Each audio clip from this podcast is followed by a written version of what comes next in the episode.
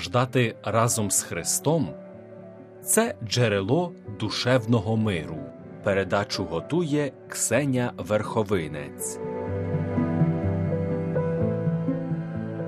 Дорогі хворі, повертаємось до наших роздумувань над стражданнями, в яких ішла мова про те, що Господь завжди вислуховує наші молитви, але не в тому часі чи в той спосіб, який ми собі уявляли.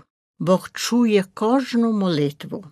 Він зберігає наші молитви у своєму серці, щоб відповісти на них тоді, як ми дозріємо, щоб їм більше не протиставлятись.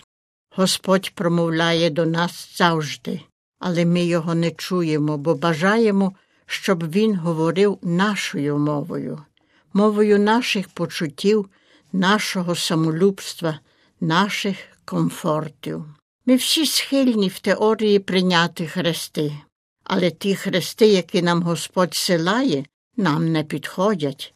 Вони нестерпні, болючі, навіть шкідливі для нас. Призадумаємося на хвилинку над Симоном з Киринеї.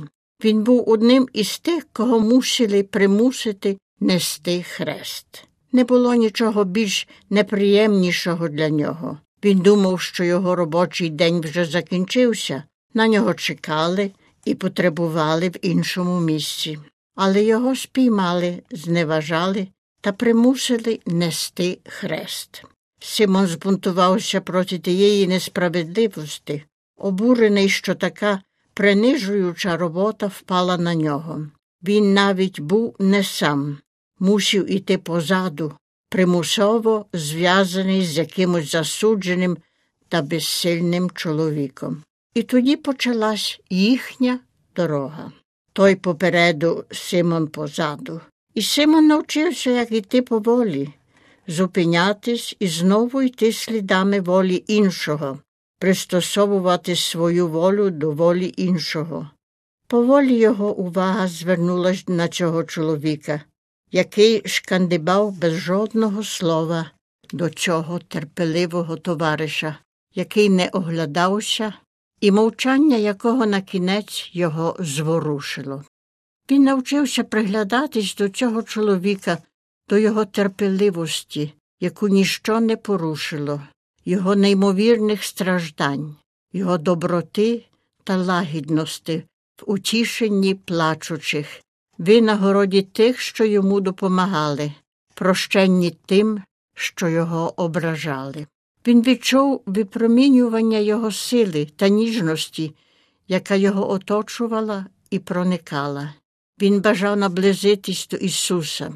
Симон почав змінюватись, він ніколи так багато не навчився, як тоді. Він почав бачити Ісуса під цим тягарем хреста. І тоді, як на початку, він бачив тільки хрест, жахливий і нестерпний, в кінці він бачив тільки Ісуса. Симон так довго боровся, так довго протестував проти цього хреста, а тепер за жодні гроші не бажав бути ніде інший на світі. Він вже прив'язався до хреста. Вже було йому так добре, вже цілував це знаряддя смерті, яке його примусили нести.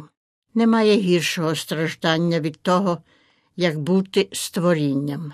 Ми немов слово, яке ніколи не є повністю висловлене, вічно непевне свого власного значення. Слово, яке не чує голосу, що його виголошує. Слово, яке мусить задовольнятись тим, щоб тільки його висловлювали. Але тоді, коли припинимо нашу несамовиту боротьбу, стаємо нещасними, страшенно недостатніми, неспроможними висловити себе і віднайти свою поведінку. І ми плачемо в гніві та обуренні проти тих, хто за це відповідальний. Немає відпочинку для створіння, як тільки на руках його створителя. Тільки він може його завершити, звільнити від турбот і горя. Але місце його завершення – це також місце його страждань, місце, в якому Господь має свою майстерню.